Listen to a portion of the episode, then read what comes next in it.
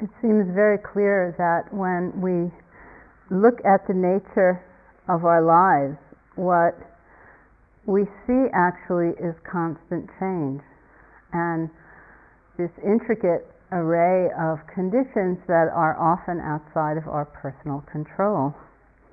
Once I was hiking with some friends in uh, this state forest in California, and we had decided that we were going to hike for three days and then on the fourth day turn around and retrace our steps back out of the forest to the same path.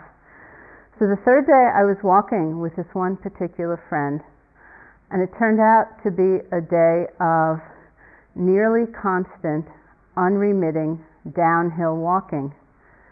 At one point, it was almost as though we were struck by this simultaneous realization and we both just stopped in our tracks and we turned to one another.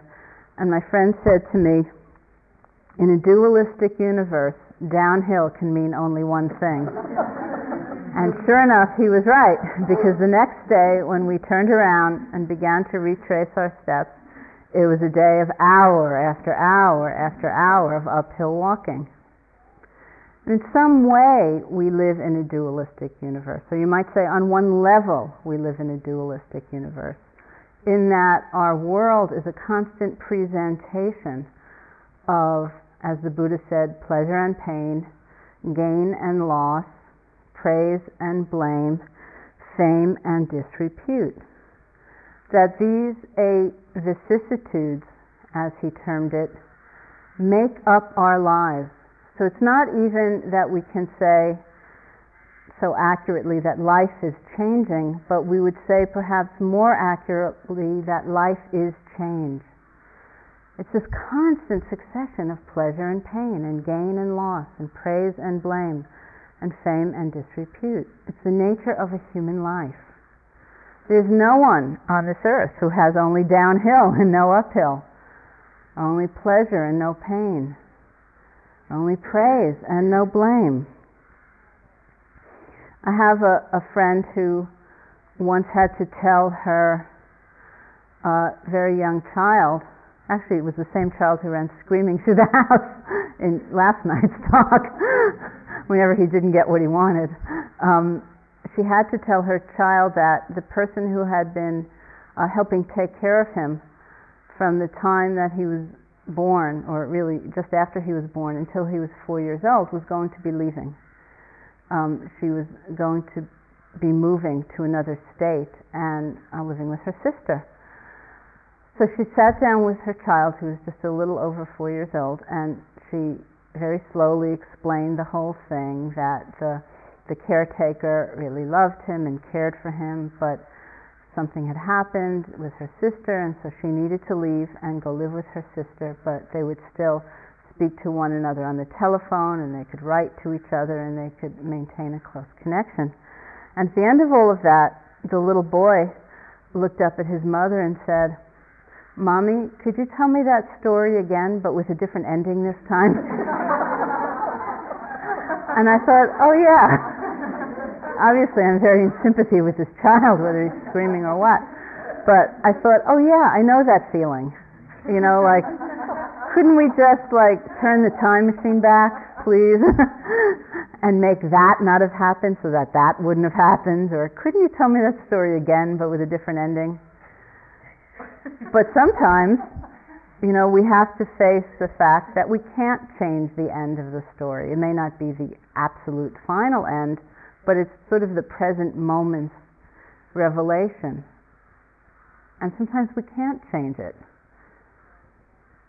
And so then the question is how do we live a life that is constant change, that has all of these vicissitudes arising outside of our control, where we can't necessarily change the end of the story and still be free? Not just abiding and enduring, like barely getting through, but actually be free. Have that sense of inner abundance so that we can give, we can be happy, we can share happiness or loving kindness energetically. That really is our challenge. The quality that more than anything is, is the quality of strength that allows us to go through all of these changes and, if not remain full hearted, certainly renew a state of being full hearted, is the quality of equanimity. Now, equanimity is the fourth Brahma Vihara, it's the fourth of these practices that are supportive of one another and are usually taught together. And it's another word that is quite difficult to understand. It's a very complex idea that we may easily misinterpret. In the teachings, um, I think I mentioned this slightly before. Uh, these four qualities, the four Brahma Viharas, have what are known as the far enemies. Those are the states that are the complete opposite, that anyone would really quite readily recognize as being other than the state of loving kindness or compassion or sympathetic joy or equanimity. But they also have qualities that are known as the near enemies. Those factors of mind or those ways of being that are close enough to be confusing but are really not the same. The near enemy of equanimity is indifference. It's not the same, but it can appear the same. And so one has to have a very deep sense of one's own truth, one's own state, in order to know the difference. Equanimity doesn't mean passivity, it doesn't mean indifference, it doesn't mean withholding or withdrawing. Many of these states are actually considered to be very subtle forms of ill will or aversion or striking out against what's happening. Whereas equanimity is instead, it's a full meeting of what's happening with clarity, with cognizance, and yet with balance of mind. It's really meeting everything with perspective, with wisdom, knowing that on one level, at any rate, we do live in a dualistic universe with ups and downs and changes and things happening that we want and things happening that we don't want. And how to hold all of that with the perspective of wisdom is actually the role of equanimity. Someone once told me a story about um, this late Tibetan Lama, Trungpa Rinpoche, who was living in the States, um, who did this exercise with his with a class one day. He took a very large white piece of paper, and just in the center of it, he drew a kind of loose, floppy, V shaped character. Then he held it up in front of the class and he said, What is this a picture of? Apparently, everyone in the class responded by saying, It's a picture of a bird. And then Trungpa Rinpoche said, No, it's not. It's a picture of the sky with a bird flying through it that movement of fixation, just seeing the bird, is the source of so much of our suffering. When we step back and open up, broaden our perspective to take in the bigger picture, that is the nature of equanimity. It's not disconnected, it's very connected, but it's very broad, it's very open. It reminded me um, somewhat of this time when just a few years ago, I was in Santa Fe, New Mexico, and some friends of mine were with me and heard that I had never been to the opera. So they decided they would take me to the Opera House in Santa Fe, um, which is quite famous and is and will be until next year an open air opera theater. I was just there, I think, like a week ago. um, uh, and um, the time years ago when they first brought me to the opera, our seats were in such a place so that I could see the stage, but behind the stage, I could see this vast expanse of sky. And New Mexico is quite famous for these very large vistas where you just seem to see an infinity of, of sky and space. So there I was sitting in my seat, and I would be watching these people behaving kind of operatically, if not hysterically, on the stage doing this opera, and behind them I would just see this clear space, this open, unimpeded space. And that's what I thought of when I heard this example of Trungpa Rinpoche's. It's like we can see the entire performance and know just what's happening, but sometimes we can also see the sky. And that's a very different perspective. That is the perspective of wisdom. It's not just for consolation, it's not just a way of finding comfort. It's actually finding comfort in the truth of things, being more in harmony with the truth of things. And so equanimity is that continual reminder of the truth of things. This is how things are. In its particular role as a Brahma Vihara, it supports and extends the power and the, the magnitude of the other qualities, like loving kindness or compassion or sympathetic joy. Because without equanimity, they do become quite limited. We would offer love only when it was returned or somebody really stopped suffering, just like we wanted them to. We would only offer compassion when the sight of the suffering would not break our hearts, or we would not feel that we had to do what in fact we could never do, which is make someone's suffering go away. And we would only offer sympathetic joy in the rarest of circumstances when we didn't feel threatened, when our own happiness didn't feel so limited with the understanding of equanimity, we don't withhold and we don't withdraw. We do everything that we can do, but with wisdom, with understanding. The example is always given in contemporary times of what if you had a friend who you really cared about, and yet this friend was engaged in some very self destructive behavior, which was in fact the source of much of their ongoing suffering. You might care about them, love them, try to help them, do what you could, but in the end, you cannot make somebody be happy. Because so many of their choices and their decisions and their own styles of life will determine the course of their happiness, their unhappiness.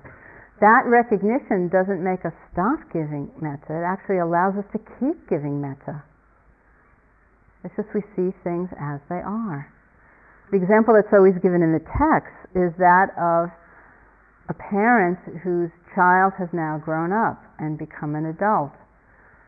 The parent doesn't say to the child, Well, you know, it's been fun, but it's over now, I'm sorry, you've got to go. There's still tremendous love and connection and sympathetic joy and compassion. But there's some ability to let go. There's some recognition that this child is now an adult. They're making their own life choices. They may be making choices of suffering, some choices of joy, but that is not something that we can determine, we can control. So equanimity is a maintaining of connection and a letting go of control, because it's that effort to control that defies the truth of how things actually are sometimes I read, I mentioned this to a group, I read these examples in the text and I think, well, they had pretty good families in those days, I guess, you know, all his parents let go, and, you know, it was quite wonderful. But you can kind of feel your way into it, even if your own family was not precisely like that. In fact, I have a, a beautiful set of photos on my um, mantle at home of my Tibetan teacher, Kempo, that happy one. And uh, they were taken in um, somebody's house that we'd gone to visit in the States where um, there were a tremendous number of animals in the house. And the picture, the first picture, it's a set of two, um, was taken when this dove came over, flew over and landed on Kempo's hand. And he's just sitting there holding the dove and cherishing it. And there's such a, a huge amount of metta for this dove as he's holding it. And then in the next picture, the dove is flying away. And Kempo is just raising his hands in joy as he's letting it go, as it's flying away. I look at that picture a lot as I think of the quality of equanimity. To have the patience and the trust to hold that dove, to have the patience and the trust of the dove to land on this person's hand, to have that connection, that communion. And then for him to be able to take delight as it flies away, and for it to have the courage to fly away. They're all different aspects of this quality of equanimity, which is not cold and is not indifferent. It's really, it's very full and very rich.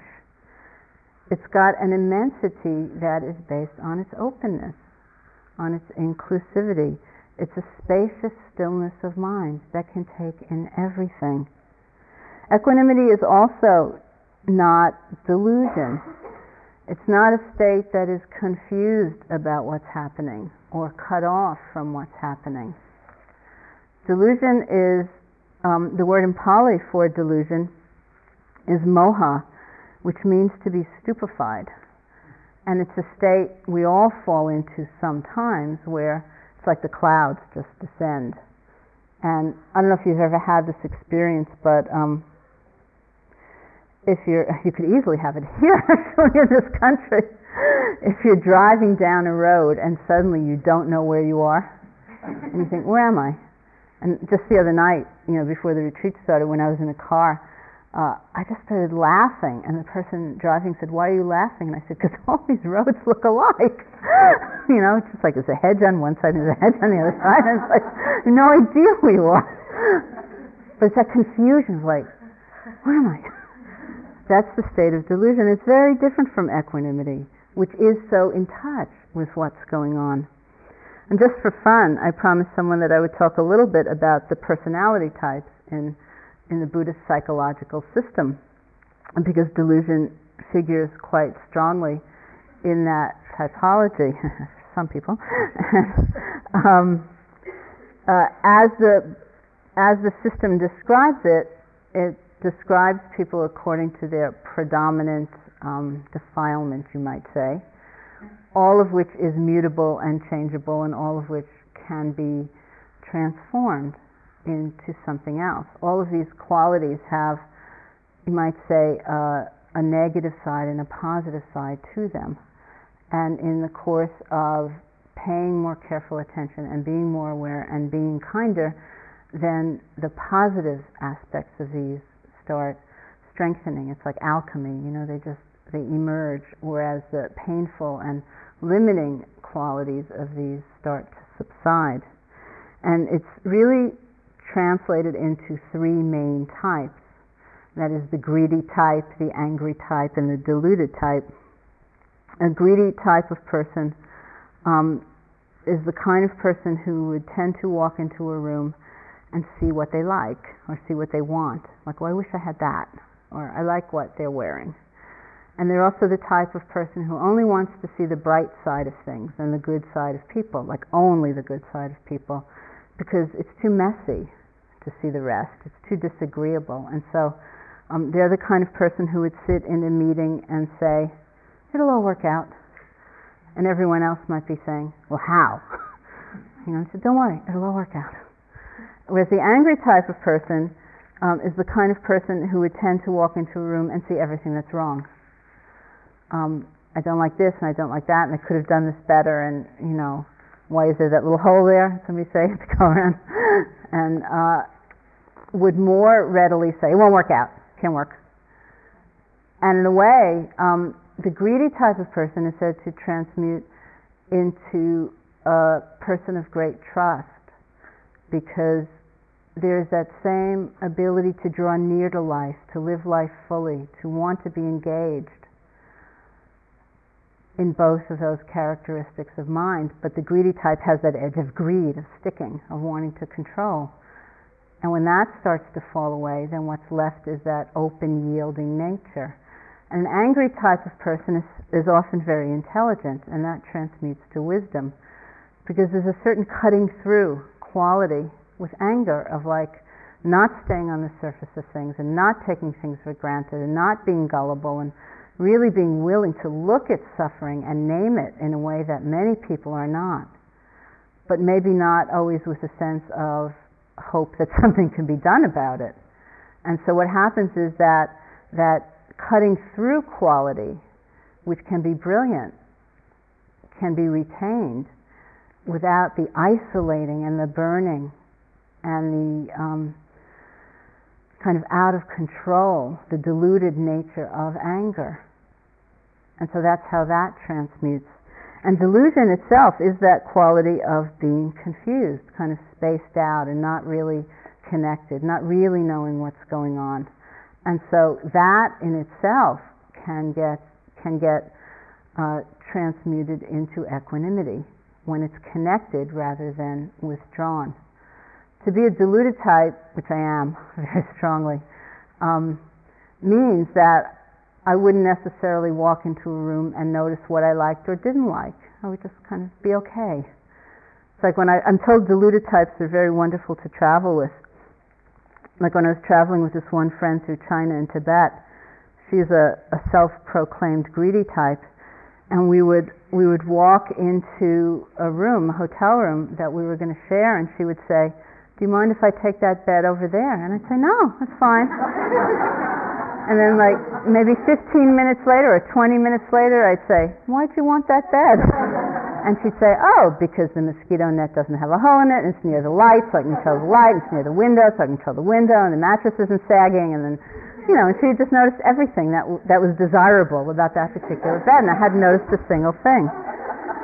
Um, that's the way it can go. I have no sense of direction whatsoever. I get lost wherever I go, and in fact, I'm flying uh, to Switzerland the day after this course ends to teach another course, and the person who's going to pick me up, who's a very old friend of mine and knows me really well, just called the other day, and he said, "Don't go anywhere." he said, "He said, go into the terminal and don't move." He said, he said, if I'm not there, it's just because I got stuck in a traffic jam. He said, don't look for a train. Don't go anywhere. He said, don't take any initiative. this is my favorite line. He said, just stay there.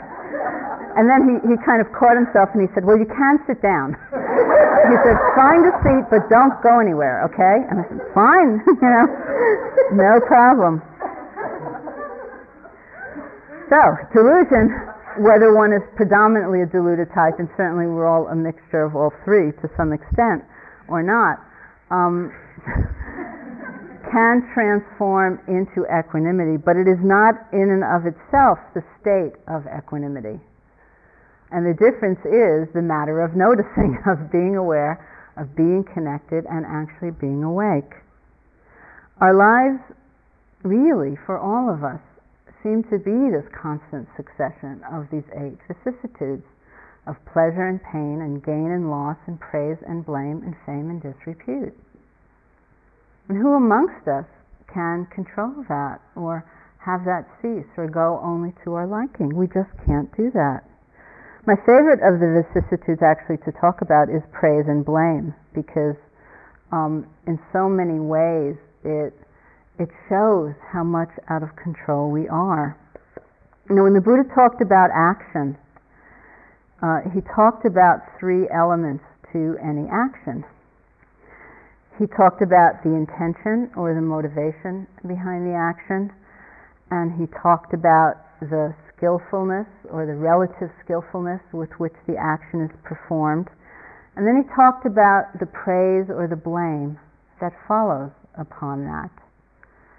Now, the intention is, is a fascinating world which, interestingly enough, only we can know, really, our own intention. You know, it's like if I reached down and picked up this book and handed it to one of you, all anybody would see is my hand going down and lifting the book and reaching out.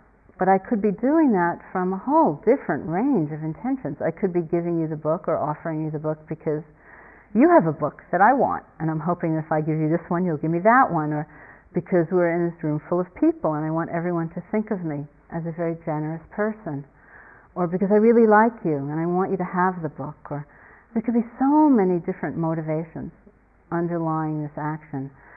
And while we might take a guess or have an intuition about someone else's motivation, really only we can know for ourselves. And so that is a, a training ground of tremendous honesty and self awareness, is to know our motivation. Because the motivation is said to be, it's said to contain the potency of the action. That's where the energy is, is in the motivation. That's really the most important thing about the action. When the Buddha taught this, it was actually um, something of a social revolution. In the philosophical system of the Buddha's time, it was believed that uh, people had a kind of individual morality based upon their gender or their their class or their caste at birth, so that an action like reading uh, scripture and mediating with the forces of the divine, which might be very noble and wonderful and appropriate for a Brahmin male, might be forbidden to a Brahmin female or forbidden to someone of another caste, whereas um, going to war, being a warrior, might be appropriate to a certain section of the population and not to others, and that what was moral for some was immoral for others, based upon birth. And the Buddha came along and said that birth and gender and social status and caste were completely irrelevant considerations in questions of morality that morality is based upon intention. All things rest on the tip of motivation. And that no matter who you are, an action that is born out of greed or anger or delusion has a certain kind of result. And an action born out of love, out of compassion, out of generosity, out of care, out of wisdom has a certain kind of result. So, with that one teaching, he shook up a lot you know, because it was a complete denial of the spiritual significance of social status. He said it's totally irrelevant. What matters is what happens in your own mind, in your own heart, in the realm of motivation. And so that's a place we really look to understand our own integrity, the source of our action, the energy, uh, the seed, the karmic seed that we have just planted is coming from the motivation. And then there's the level of skillfulness, which involves a kind of wisdom which is known as clear comprehension. That means we really try to see the bigger picture. We see the biggest picture that we can. We try to see the context of what's going on. So that if, for example, you have something to say to somebody and you feel, well, I'm not sure how they're going to take it it's a little bit of a sensitive issue, you might look around, you know, you might not shout it out to them across a crowded room. You might wait, you know, you might take them aside, say it as gently as you can. You look into the context, you know, somebody walks into the room and says, I haven't slept all night and I had, you know, the most horrid, you know, phone call I've ever imagined and this and that, you might think, not today. You know, it takes a real sensitivity and awareness, not, you know, the awareness of our motivation, but in addition, an awareness to context, to looking around, to seeing how things are in as broad and direct, unbiased way as possible. And to be able to listen truly and deeply to people as they speak about the level of our skillfulness or unskillfulness, as they reflect it back to us. But that is different than just the sheer um, kind of cascade of praise and blame. Because no matter what we do, if we say things from the most beautiful motivation in the world, and we say it with the utmost skill we can possibly muster in that particular situation, still there will be praise and blame. Because that is just the nature of life. It's one of actually my favorite stories of the Buddha's time because I think it portrays what a uh, kind of genuine human being and very down to earth the Buddha seems to have been. Uh, when um, he said, There's always blame in this world. And the story behind it is that once this man came to the monastery and uh, wanted to know something of what the Buddha taught. So he came one day he came upon this monk who had taken a vow of silence for that period of time. So when this man asked him, Will you please tell me something of the Buddha's teaching? The monk didn't say anything, and the man became furious and he stomped away. And the same man came back the second day and came upon a different disciple of the Buddha's who happened to have been a monk very learned in theory as well as very grounded in practice. And when this man said to him, Will you tell me something of the Buddha's teaching? He apparently went into a very long, elaborate, theoretical discussion of the Buddha's teaching. And once again, the man became furious and he stomped away. The man came back a third day and he came upon a third disciple of the Buddha's, this monk named Ananda. Now, Ananda had heard what had happened on the first day and had heard what had happened on the second day. So, when this man asked him, Will you tell me something of the Buddha's teaching? it said that Ananda was careful to say something, but not too much. And the man said something to him like, How dare you treat such profound matters so sketchily? And he stomped away. So this group of people went to the Buddha and they said, Oh Lord Buddha, this is what happened on the first day. This is what happened on the second day. This is what happened on the third day. What do you think? And the Buddha responded by saying, There's always blame in this world. If you say nothing, some people will blame you. If you say a lot, some people will blame you. If you say just a little bit, some people will blame you. There's always blame in this world. You know, which doesn't mean we don't listen and we don't pay attention, especially to feedback, because that gives us a clue about the level of our skillfulness. But ultimately, there is just praise and blame, just like there's pleasure and pain in this world. And what's so amazing, you know, is to do the very same thing, same motivation, same skillfulness or relative lack of skillfulness, and to get so much praise and so much blame for the very same thing. It just shows how our deepest sense of integrity and how we've done and who we are cannot be dependent on these changing winds because they change constantly outside of our control. I was just telling this group this morning, it was very funny when um, I was just recently in California and um, I had lunch with somebody uh, who's a writer, and she said to me, "Oh, you wrote loving kindness in such a in such a way that it's really just like being with you. It's like sitting down and a, having a conversation with you. It's really you." And that was so touching to me because this person uh, is quite a good writer. That when I was having dinner that night with a whole other group of people, I mentioned it.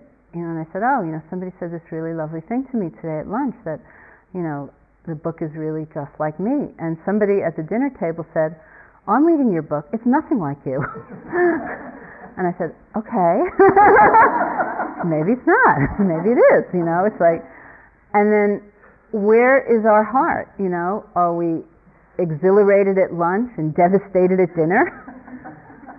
or do we kind of understand that these are the changing winds of praise and blame. I mean, of course we like praise and we don't like blame. It's not that one loses all sensibility, you know, or becomes this inert mass of no feeling. Of course we like one and we prefer one, but do we rest our hearts upon it? Do we really place our trust in that for our sense of who we are? Do we look for our deepest happiness in that? Because if we do, we are in big trouble.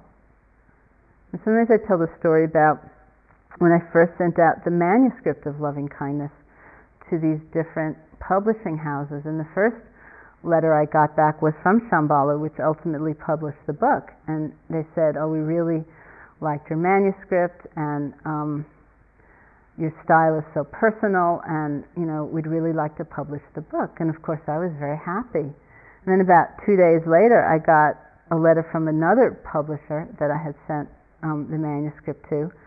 And their letter said your style lacks personal distinction and they went on and on about everything that was wrong with the book and they actually counted almost point by point everything that the people from shambhala had said was right with the book and of course, I didn't like that letter very much at all. And I went in to see Joseph um, with that letter, and he read it, and he looked at me and he said, "Oh, it's a good thing that other letter came first, isn't it?" I said, "Yeah, it's a good thing. I really enjoyed getting that one, you know." But what can you do? I mean, there's always blame in this world. And it's the same book. I mean, it's the same manuscript. And now it's the same book, which is either like me or not like me, which is either personally distinctive or not, you know, depending on what. I don't know. And so you just look at how it kind of goes around. It's, it's the very arising of this universe of pleasure and pain and gain and loss and praise and blame and fame and disrepute. It's always like that.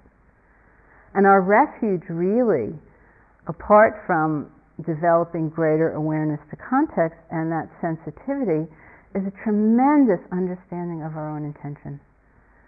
Is to really be able to come back and see what our intention is. What's our motivation? Because that is the energy that we are giving rise to in that moment, that we are planting, that we are nurturing. That's what we're committing ourselves to. That's the expression of our heart's deepest value in that moment, is our motivation. And that's what we keep coming back to understand. To know that that is very powerful was revolutionary in the time of the Buddha and it's very revolutionary now to disentangle the threads of our being exalted with praise and devastated with blame, and to have the steadiness of mind that knows that all things change. And what we need to work with and what we can count on is the nature of our own motivation. I was once considering writing a book called Basically Clueless which wasn't my diluted book, which I also thought of writing. Um, but it was really an expression of what is probably the greatest thing I reflect on. or It's my greatest personal teaching right now, which is the matter of trust. You know, I keep alluding to it in some ways. Um, that idea of planting seeds and then letting them grow is really a question of trust. The thing that I came to in uh, doing loving kindness practice, where I saw that I was trying to do the practice and make it work, and realized that I just had to do the practice and let it work. It works or it doesn't work, but it doesn't work because I make it work. It's inherently what happens. Many things come down to or back to our ability to trust, trust our own motivation, to trust the opportunity that's in front of us, to trust the rightness of offering loving kindness, even if it doesn't look like, and in fact doesn't, take away the suffering of a situation or a person, to trust the rightness of being compassionate, even when we can do that in terms of a heart space and there's nothing we can do, and maybe even need to withdraw ourselves physically from a certain situation. To understand the difference between our motivation and our action is very freeing. It's very important. And that is one of the places where trust and equanimity come in. Because there are many times when we can't change the end of the story for ourselves or for somebody else. We can't make the suffering go away and we may not even find it wise to be present in a certain situation. But within our hearts, we can be inclusive. We don't have to be cut off. Equanimity shows us that we can't do everything. The traditional phrases in equanimity practice are all beings are the owners of their karma. Their happiness and unhappiness depends upon their actions not upon my wishes for them. So if you go back to that example of the friend with self-destructive behavior, not everybody feels attuned to this idea of karma or feels comfortable using those phrases. And so you don't need to use those phrases. But in that practice, it's something like things are the way that they are. And so we have peace with that, and we have composure with that which doesn't lead to complacency. It doesn't mean we don't care, and it doesn't mean we go into a state of delusion or indifference. It means that we have a kind of broadening or extension of our ability to be present because we're not taking on this sort of impossible burden of changing everything. I used this example recently in the same course that I used the example of feeling like I was in control of the weather, and somebody asked me afterwards if I thought I had um, some kind of megalomania going on, but I don't think it's that extreme. I think it's just an example uh, of how we all can be um, into this sort of feeling like we should be in control. And that was um, when I was in Barre uh, one autumn, and in the autumn there, uh, it's extremely beautiful.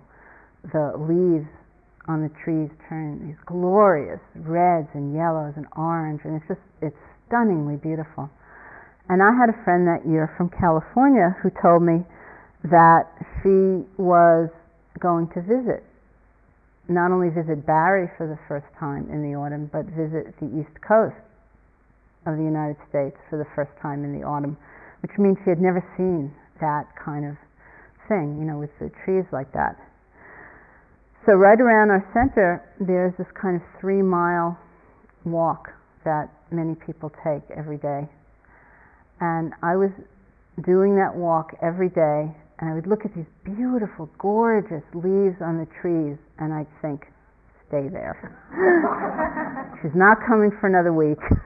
you know, if she comes and all the leaves are down, it's going to be like just sort of brown and shriveled. You know, like what kind of inaugural visit is that going to be for her in the fall? Just stay there.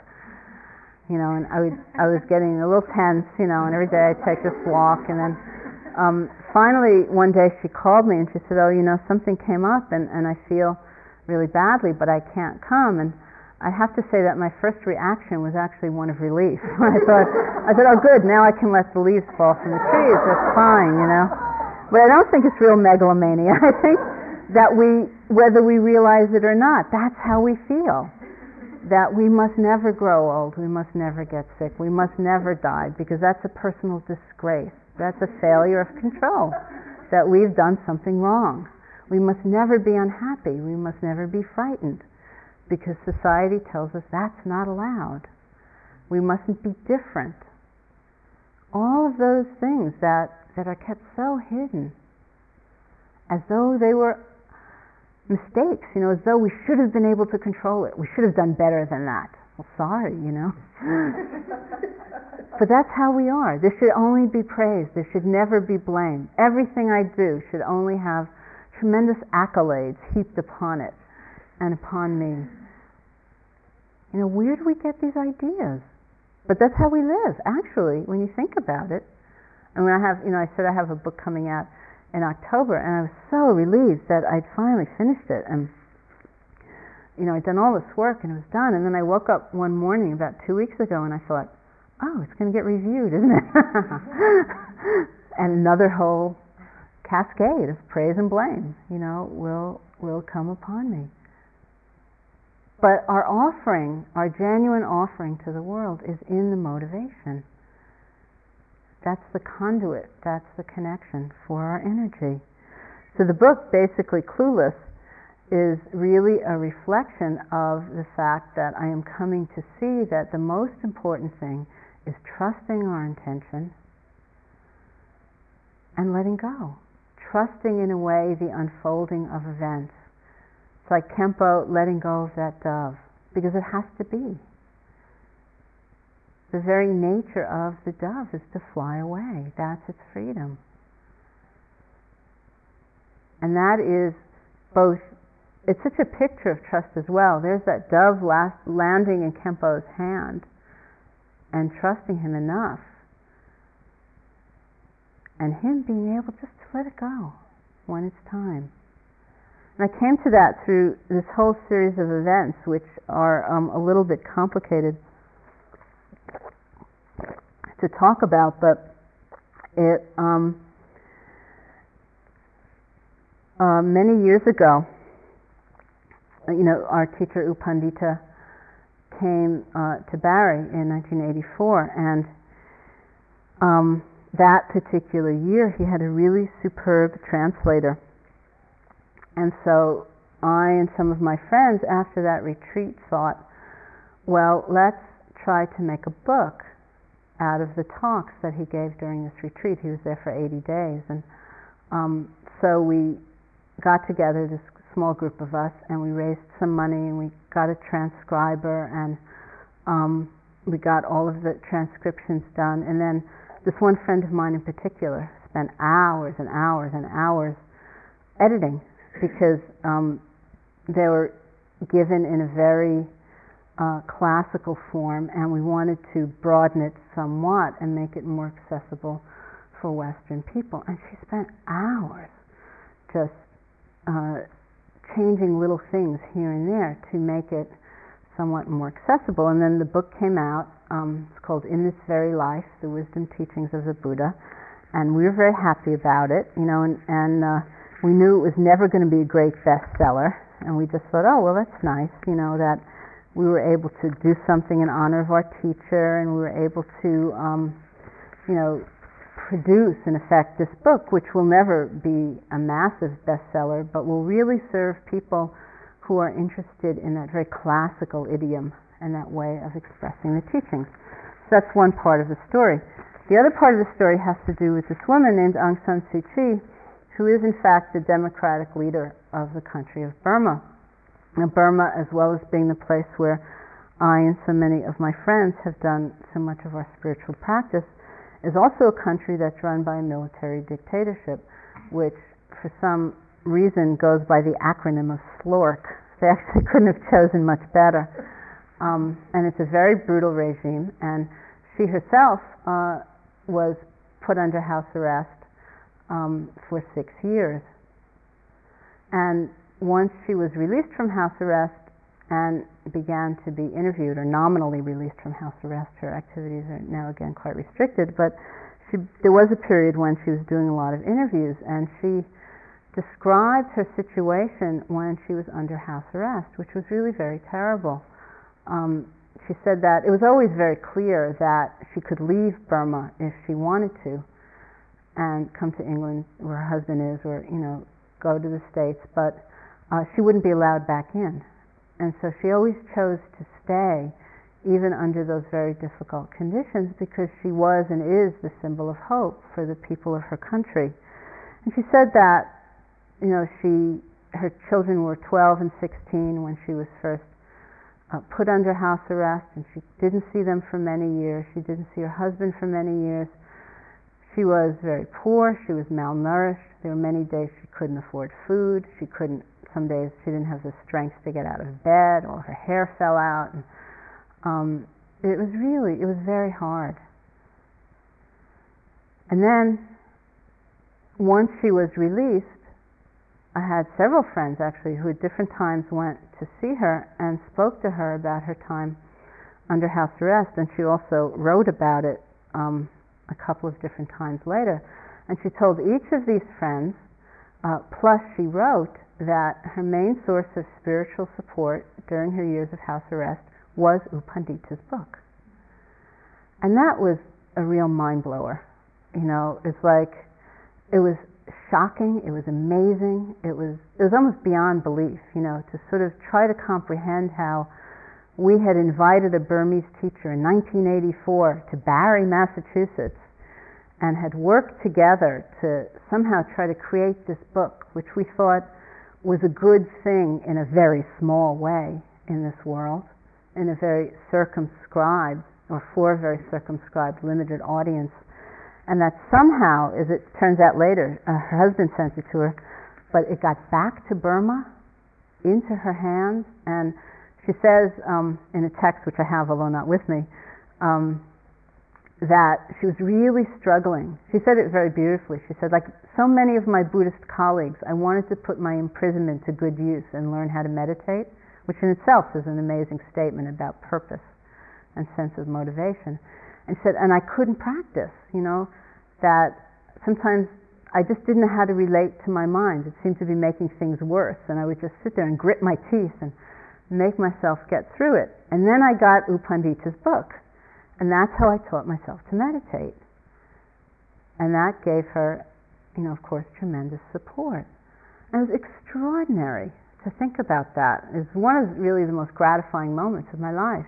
And then I called my friends who had done all those hours of editing, you know, hours and hours and hours of editing, and and we talked about it, and it was um, it was so amazing. And then we talked about we had each been in Burma practicing, and we talked about what it was like, as I mentioned last night, to be fed by those people, you know, who were so poor, and who really would do anything to take care of us, and how really we recognized that that in some way was part of why we had put all that effort into creating the book was because we've been fed by those people and taken care of by those people, and we wanted to honor their teachings and their expression of the Dharma um, through through U Pandita. And it was really amazing because it's like then one would have to think, well, where's the first cause? You know, was it in our being children in effect in 1976 and deciding to start a retreat center so that we could invite U Pandita in 1984? Was it in someone's going to Burma? Was it in the Buddha being born? You know, there is no first cause. It's just like a stream of interconnected events. And so, what I really learned from that is first that we're basically clueless, that we have no idea where the good that we do will end up. It can seem like a very small thing, and maybe it is for a very long time. But all the good that we do reaches out, it ripples out. It's not inconsequential. And we have no idea where it will go. All that we do is consequential. But we don't tend to honor the good. We tend to look at the negative and get stuck there. And that when we see something in front of us to the good that seems like it will serve somebody, we need to do it if we can. And then we need to let go because we have no idea where it's going to go. And that maybe with the wisdom of hindsight, you know, over enough years, we can look back and say, well, that was really incredible, you know, that I did that and that allowed that and that allowed that and that allowed that. The opera that I just saw uh, last week in Santa Fe was called Ashoka's Dream. It's a Buddhist opera and uh, it was just kind of an amazing coincidence that I got to go um, when I left this retreat uh, the day before I flew out to fly here. and um, Ashoka was an emperor in northern India about 500 or so years after the time of the Buddha. And I think it's a, a wonderful example of this. In his early career, uh, Ashoka was a very bloodthirsty, greedy emperor who wanted a lot of territory and waged a lot of battles in order to secure it.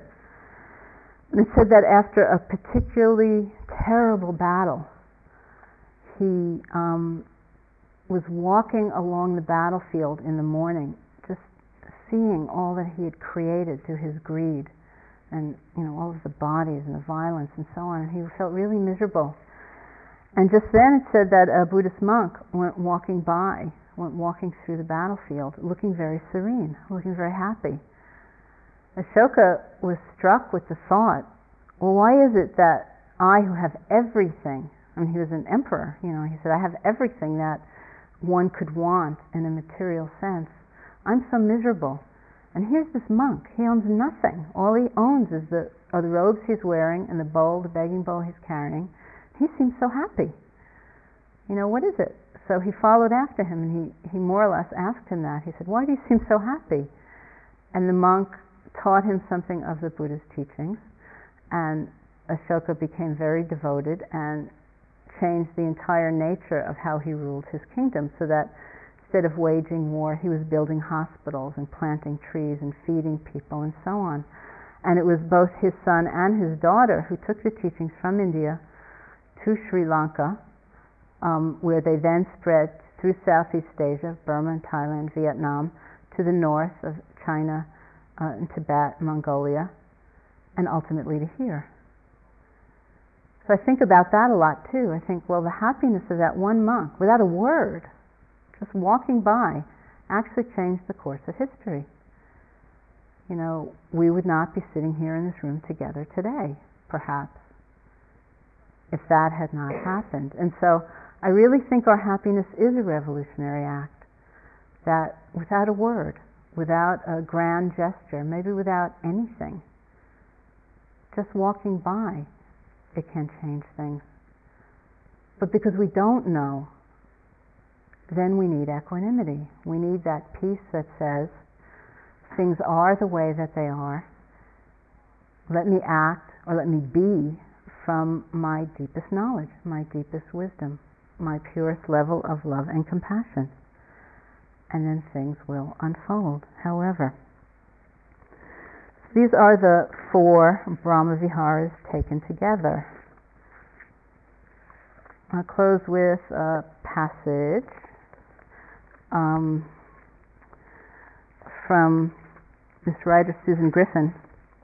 Uh, the book is Woman and Nature, which I think really quite beautifully expresses this sense of our wholeness.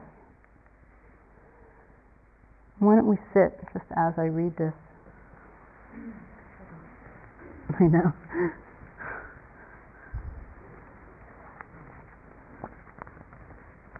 read fast because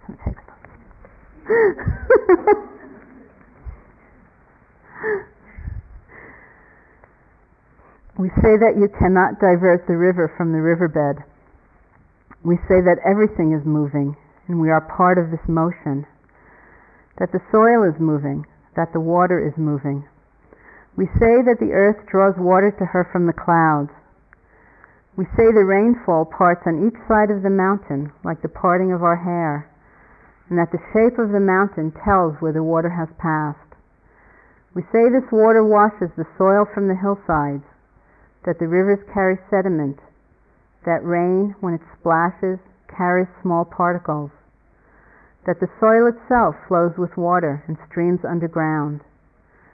We say that water is taken up into the roots of plants, into stems, that it washes down hills into rivers, that these rivers flow to the sea, that from the sea and the sunlight this water rises to the sky.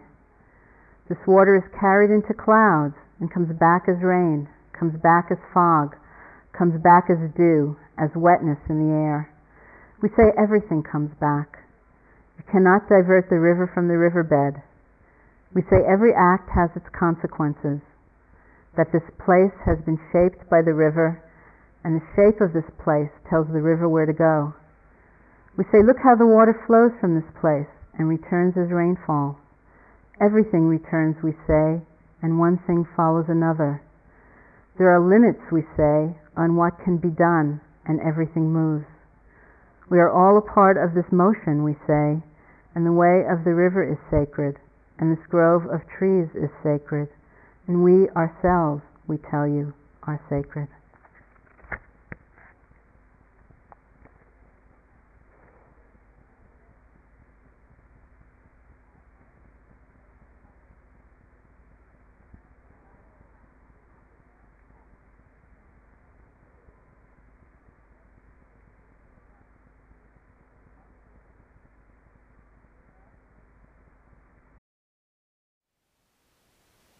Thank you for listening. To learn how you can support the teachers and Dharma Seed, please visit dharmaseed.org slash donate.